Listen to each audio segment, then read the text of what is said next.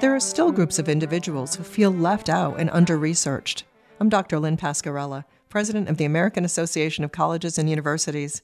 And today on the Academic Minute, Alexandra Brozowski, Research Associate at Michigan State University, delves into one such group. People on the asexual spectrum remain relatively under researched and invisible.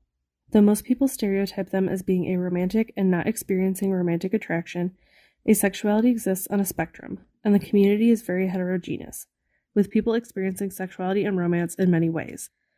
Many asexuals relate to the split attraction model, a theory that separates romantic and sexual orientations because they are thought to be different processes and distinct experiences.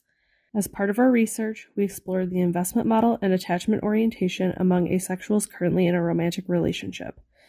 So, we surveyed asexuals on their relationship satisfaction, investment in the relationship, and the quality of alternatives to their current relationship.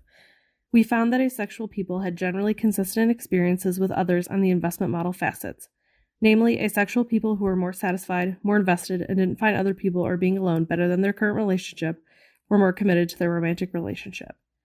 As for attachment orientations, people usually form this in childhood and continue these patterns in their adult relationships, either by being anxious, avoidant, or secure in their relationships.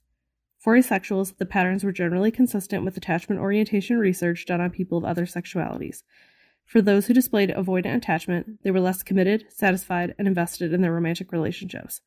One difference here is that asexuals who were anxiously attached were more committed and satisfied, which is different than what one would expect and what has been found with other types of relationships.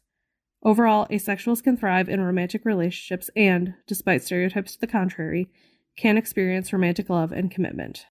That was Alexandra Brozowski of Michigan State University. You can find this, other segments, and more information about the professors at academicminute.org. Production support for the Academic Minute comes from AAC and U, advancing liberal learning and research for the public good.